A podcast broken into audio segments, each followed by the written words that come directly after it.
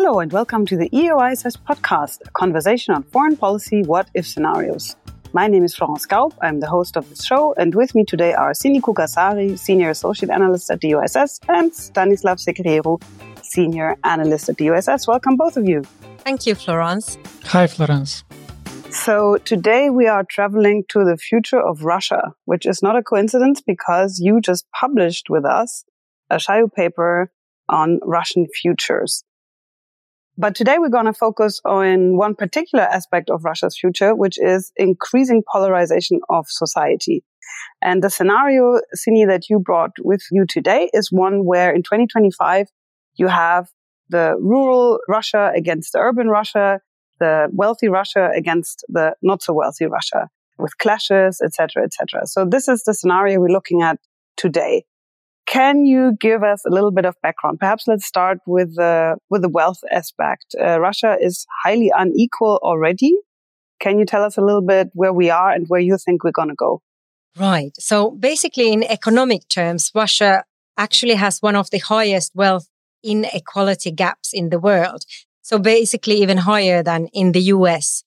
The richest 1% of Russians, they own 58% of the nation's wealth. And the same pattern is also if you look at the 10%, basically the richest 10%, they own 77% of nation's wealth. This is quite incredible.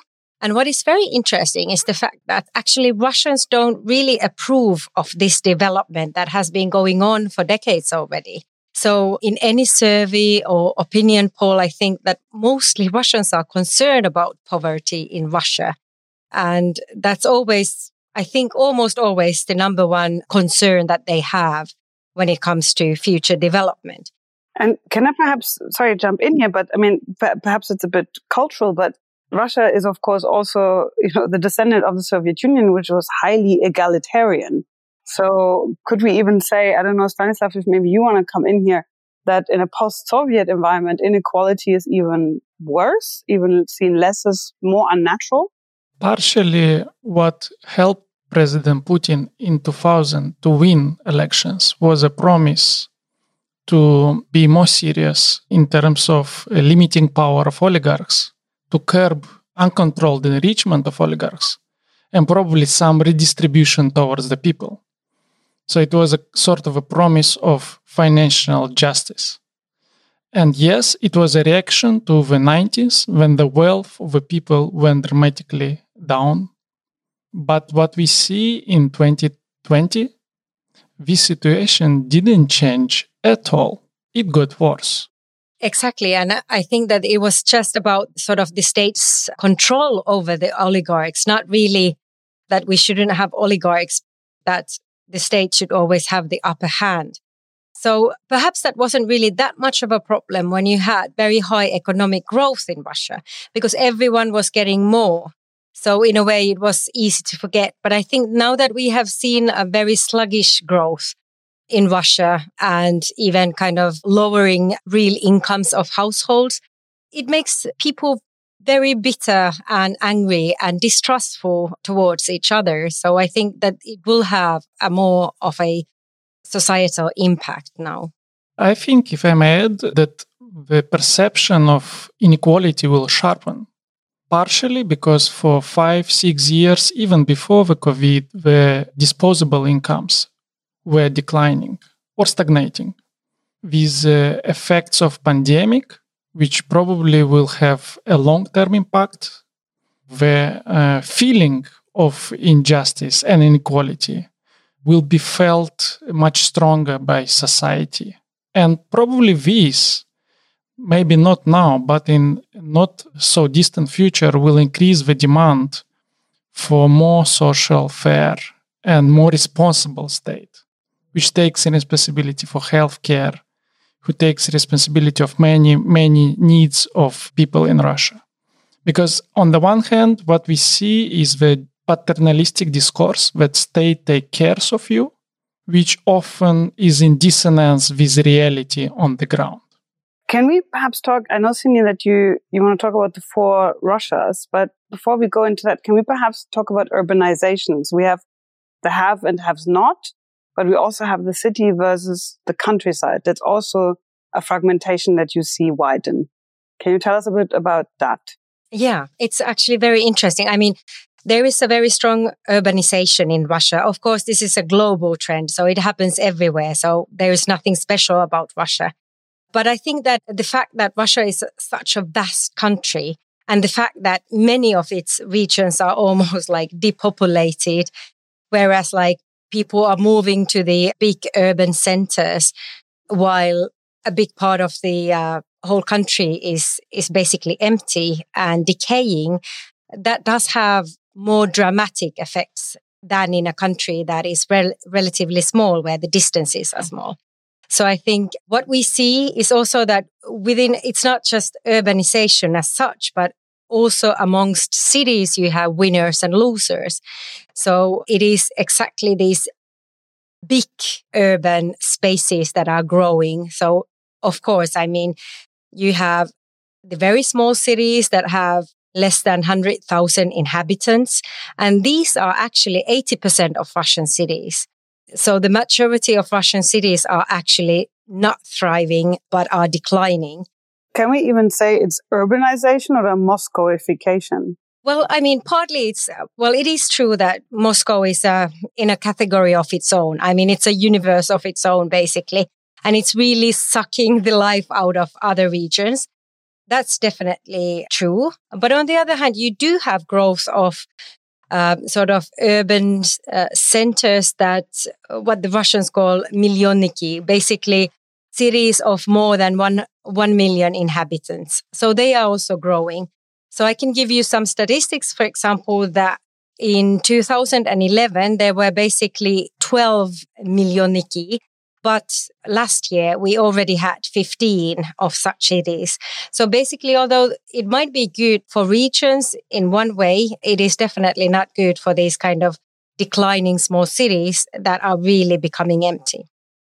And let me come back to Moscow because you did say that in terms of population size, I think it has about 12 million people almost. Yes. But it has higher density than New York, Tokyo, London, Berlin, or Shanghai. So it's in terms of space, it's not very big, but people wise, it's very big. Yes, there are really plenty of people. And the thing is that you can't really have a very nice quality of life, even in Moscow, if you don't have really big income. People are not really living well in Moscow. And this is exactly the reason because there is such a rapid urbanization and people are moving to Moscow from all over Russia. And people make much more money in Moscow than they do in other cities, right? Uh, definitely. And I think that digitalization is definitely also making the wheel spin faster and faster. So Moscow really attracts a lot of investment. I think that the lifestyle in Moscow is very different from other places in, in Russia. So you can have really world class services just a click away and everything is very digitalized and it is very different than, you know, the reality in a, in a rural place in Russia. So we have this combination. We have these different fragmentations, city versus countryside and upper versus lower classes, which have led to the term the four Russias. Can you tell me a bit about where this expression comes from and what it actually means? Yes. So the idea, the kind of concept of four different Russias I think it kind of became very widely cited concept around 2012. And it was coined by a very well known sociologist, Natalia Zubarevich. And what she meant by these different Russias was the fact that the realities of different groups of Russians are very different and there is very little that hold those Russians together. So very little shared. So for example, the first Russia was Russia of big post-industrial uh, city like Moscow, for example. And a typical member of that group was a very well educated Russian member of a middle class that lived a very cosmopolitan, nice life, had probably liberal values, probably had more in common with a European person living in, in such conditions in Western Europe. Then the second Russia consisted of this kind of blue collar industrial towns of Russia, exactly those towns that are now very much in decline. Then the third Russia was then rural Russia, very poorly educated, kind of like just concerned about where the livelihood is coming and kind of concentrating on the very sort of the essential essentials. And then finally, the fourth Russia was then the Russia of ethnic republics such as Chechnya that, you know, basically had their own reality and rules and were quite separate from the federal realities. Now, what was very interesting is that, you know, although this was very widely shared and cited and very popular conception, I think it was proven wrong by the events, the political events such as the annexation of Crimea, because what followed from there was really this kind of feel good factor that really united all of these four Russias. So everyone in Russia suddenly felt really good about their country, their leaders. And, you know, it was just beautiful to be a Russian person in this world after the annexation of Crimea. At least this is what the opinion polls demonstrated very vividly. So somehow there was this kind of like coming together after the annexation that now we are seeing that this Crimean consensus, as it was called, might be diluting and somehow weakening. And perhaps this is now the end of that, that people are again not just proud to be Russian and very patriotic, but they actually do have needs of their own and they are concerned about their future. So now it's kind of like we are seeing the re emergence of these four Russias the four Russias, which overlap or seem to be fired by these fragmentations that we just discussed. Do you see them clashing already? I mean, we are talking about a scenario here that's in the future, but do you have instances where it's already becoming, let's say, violent in Russia? What we are seeing now that perhaps, you know, it was a simplification, at least to some extent, because what we are now seeing is also that the protests are not only protest of liberal Muscovites. But in fact, we do see this kind of belt of protest and discontent. And there is basically these two regional protest belts, one in the Arctic and one in the Far East. And they have increasingly become the sites of, of protests. So perhaps uh, Zubarevich's thesis was a bit bit too Moscow centered in the end. Stanislav, these uh, these protest belts, I mean, they seem to be more rural than urban. What is the socio-economic dimension between them? I think these protests are not directed against other segments of society. They're directed against local or central authorities. And the specific of these protests is that so far citizens were not demanding power to go. In majority cases, what they demand for power to solve their problems. They want to be heard. And what are these problems? Problems with collection of garbage. Their problems are with defending a green space in the middle of a city. Their problems about the disqualification of candidates for local elections. Their problems is the what they perceive as unjust arrest of a governor Um whom they perceive as an efficient manager. Topics of protests over the last years significantly expanded. What they have not did so far, they didn't translate it into nationwide protests. They're very localized. Yeah, they are localized, but they are directed against Moscow and Putin. So I think that there is this kind of element that, you know, Moscow is not listening to the regions implicitly, yes, they go against authorities, but less so in terms of explicitly demanding their resignation. The recent focus groups as well revealed that citizens would like authorities to listen to them, to hear their voice, and to resolve problems which trigger the protests. Although in the case of Khabarovsk, where we have seen for already three months continuous protest, they voiced some slogans which were directed against current president. But still, it's not the major trend. It's not the major slogan yet. let's look at the future because the scenario that we're discussing here. So we have the ongoing trends. So we assume that urbanization will continue and uh, inequality, uh, wealth distribution will continue as well. Uh, that brings me to the future, which includes, of course, other trends that are perhaps going to amplify this, like digitalization. And it's no secret that I'm a big fan of science fiction, and I'm currently watching on Netflix this Russian series called Better Than Us. And it adds to this already difficult equation digitalization, and it creates this anti robot movement in Moscow. They attack and destroy robots because they take their jobs. So when you look at 2025, where do you see this trajectory going? I mean, we already have fragmentation and we'll, we'll probably have more. Or, or, or do you disagree with me? Do you think digitalization will close these gaps? No, quite the contrary. I would say that digitalization really amplifies the polarization effect because basically the digital economy is very much in Moscow and it is really amplifying the effect. And I haven't seen any episodes of this better than us, but I really must see now. Uh, but of course, this is something that I guess governments all over the world are struggling, you know, the socio-economic impact of automation and, you know, how the losers of digitalization will then, how do we manage that disruption? I mean, it's immense, obviously. I think that digitalization will contribute to economic polarization. Yeah, it will accentuate this gap between uh, losers and winners.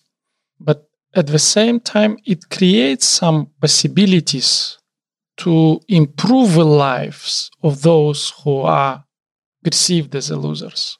For instance, digitalization can help extend high quality services to the locations which are poorly connected with urban centers. I've seen people talking by uh, in Russia about deliveries to locations with difficult accessibility by drones, goods and services. We don't know which way we will go and whether the companies will be interested to capture these customers.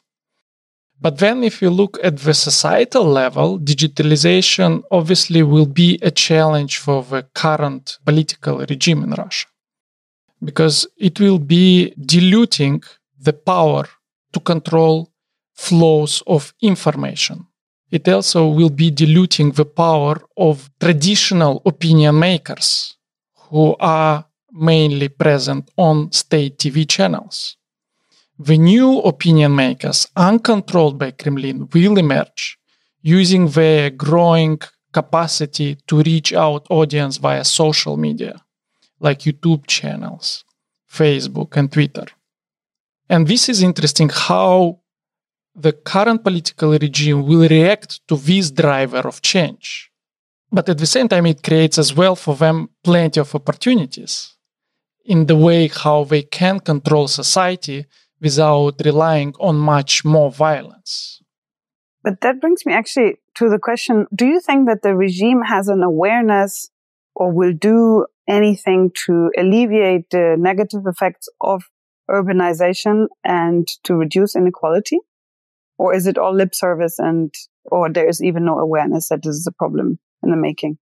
I think there is awareness. If one reads the speech of President Putin addressed to the Federal Assembly in 2020, there was a recognition that government has to pivot to the domestic problems has to address many of social issues voiced by people individually or collectively. And then it's even interesting that President Putin mentioned word change. He said that we are aware or we understand that we need to make some changes. But the question is whether the government and this current regime is capable to think in terms of change. If their political calculations tell them that change favors them or undermines their power. And third element, whether if they decide that they need to pivot back and address domestic problems away from foreign policy adventures, whether they have funds to improve lives of people, to improve the quality of healthcare, to improve quality of education, to improve situation with uh, local environment, air, water, uh, garbage collection, and many, many uh, other problems. So you can see that there are a lot of ifs. Yeah. Yes. And I, I have to say that I'm pretty pessimistic because I mean, I think that there is certain awareness, but on the other hand, the regime is really instinctively kind of hostile towards pluralism and it will always prefer security and status quo over improvement or even technocratic change. So uh, somehow I think that it might do an attempt, but if it proves to be difficult, as it probably does, then it will kind of revert back to its old methods of brutal control. So, not such a good outlook for Russia when it comes to political and social fragmentation. Very interesting. This was just the first episode to talk about Russian futures. Thank you, Sini and Stanislav, for joining me today. To the listener, if you're interested in more, go to our website and download the paper that Sini and Stanislav just produced. Russian Futures 2030 from iss.europa.eu. And do tune in again for another What If episode.